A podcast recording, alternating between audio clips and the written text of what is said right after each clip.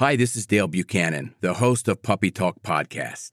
Before we get started today, I wanted to let you know of my new book, The Complete Puppy Training Manual. It's available on Amazon in 4 formats: Kindle ebook, paperback, hardcover, and audiobook. You can find it on Amazon right now. It's called The Complete Puppy Training Manual, and I will put a link in the show notes of this episode. I'm Dale Buchanan, and this is Puppy Talk, the podcast that offers advice on how to raise a healthy, happy, and obedient puppy. This podcast is sponsored by Top Gun Dog Training. Be sure to subscribe to this podcast now so you don't miss a single episode of Puppy Talk. Welcome to Puppy Talk episode number 21.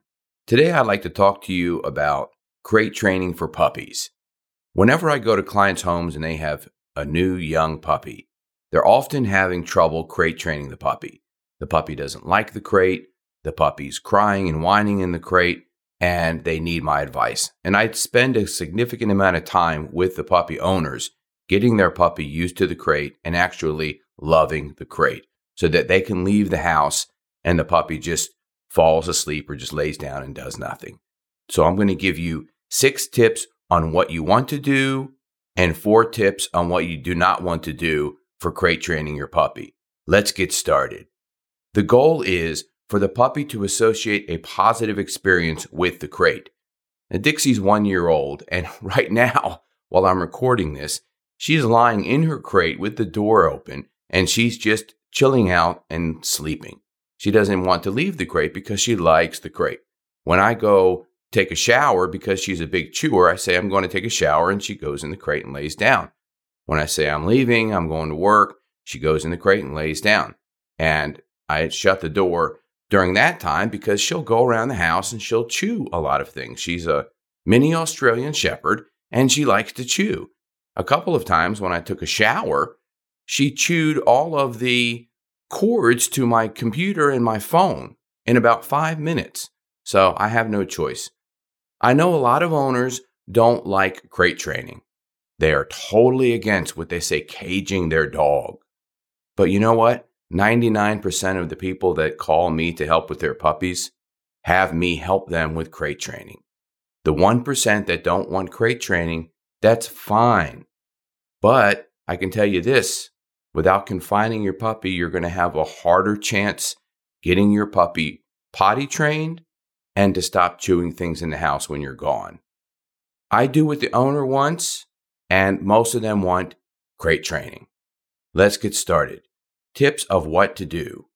Number 1, use treats to lure your puppy into the crate so that they have fun and associate that the crate is a good thing and they're going to get fed by the crate. Throw some treats in the crate and allow your puppy to go in there. Do not shove your puppy in the crate and close the door. That's a big no-no. Number 2, have puppy lie down in the crate with the food lure or one time saying down or lie down. Number 3, feed your puppy in the crate using their food bowl, a licky mat, or a Kong, stuffed Kong food toy, which is a mental stimulation toy. You can put some kibble in the Kong, run some water through there, freeze it, put that in the crate, and your puppy will spend a good 15 to 20 minutes eating his meal in the crate. And that will have him develop an association, a positive association with the crate. Tip number 4 is play games with your puppy in the crate. I've shown videos of this recently on the Top Gun Dog Training Instagram page. So if you get a chance, go ahead and check those out. Tip number 5, close crate door for intervals of 30 seconds. So you want to do it like this. Lure the puppy into the crate. Have them lay down. Don't shove them into the crate and don't force them in there. Lure them in, have them go in on their own. They lay down. You close the door for 30 seconds, but you don't close the latch because the latch of the door could be a trigger for the puppy to start getting upset. Close the door for 30 seconds. Open the door back up. Let the puppy come out of the crate. Lure the puppy back in again. Close the door for 1 minute. Open the door back up.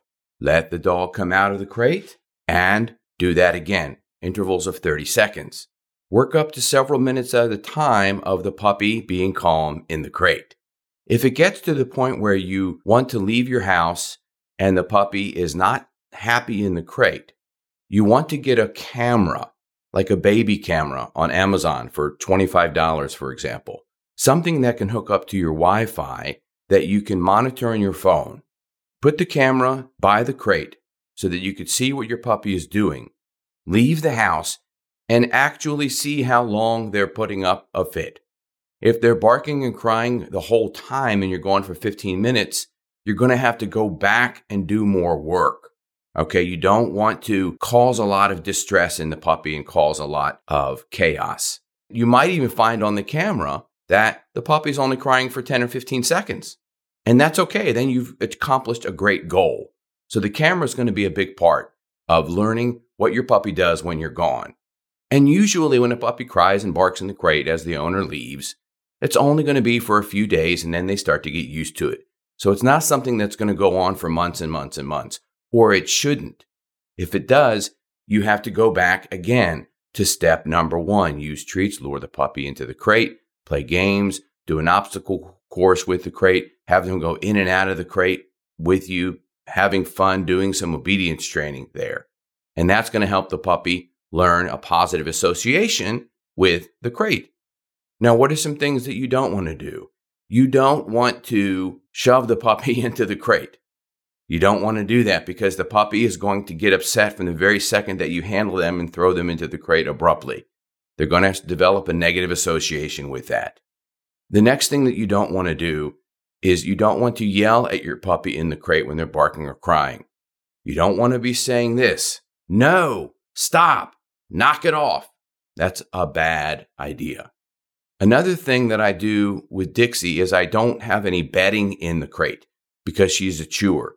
So I don't recommend you putting any bedding into the crate, nothing in the crate except for the pan at the bottom of the crate, because some dogs or most dogs at that age also are not potty trained. So if you have a bed in there, then they're going to probably pee on the bed and then sleep on the other end of the crate. In addition, you don't want to have a crate that's too big because if the crate is so big that the puppy can pee and poop on one end and then sleep on the other end on their bed, then that's probably what they're going to do. So you want to have the crate just big enough to where they can't move around a lot, but move around a little bit. Usually if the puppy can sit in the crate and their head's about an inch or two under the top of the crate, that's the right size. With Dixie, I had to go through 3 different sizes of crate. I'm on her 4th crate right now. So I noticed that as she grew, she would sit and her head would hit the top of the crate. Oh, time for a new crate. I got the next size up. And I did that 4 times. And the final thing is don't let your puppy suffer in the crate. Go back to steps number 1 through 6 of what to do so that you don't allow your puppy to suffer in the crate because you don't want your puppy rehearsing the behavior of associating negativity with the crate. Once they start doing that, it's going to be very hard to change. You don't want to leave your house for 2 hours and know that your puppy's crying and barking for 2 hours.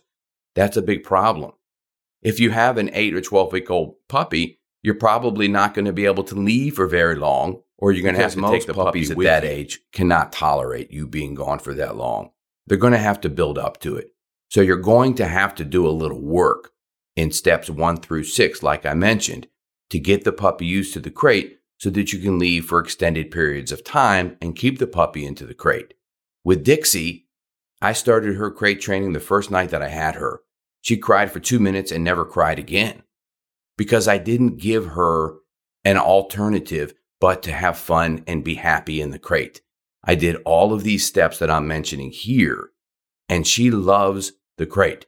She has never had any issues going in the crate on her own. I never have to tell her, and she's done that for 10 months now. So I hope these tips help with crate training your puppy. If you have any more questions about crate training or any other behavior issue with your puppy, you can contact us through our website at puppytalkpodcast.com. Have a great day. This is Dale Buchanan, host of Puppy Talk Podcast. I have an announcement of a new book that I just published called Potty Training Your Puppy. It's available on Amazon in Kindle and paperback, soon to be available on audiobook. You can find out all the details of this book using the link in the show notes. It's called Potty Training Your Puppy. It's a comprehensive book with a simple and effective way to help potty train your puppy, and it really works. Check out the link in the show notes.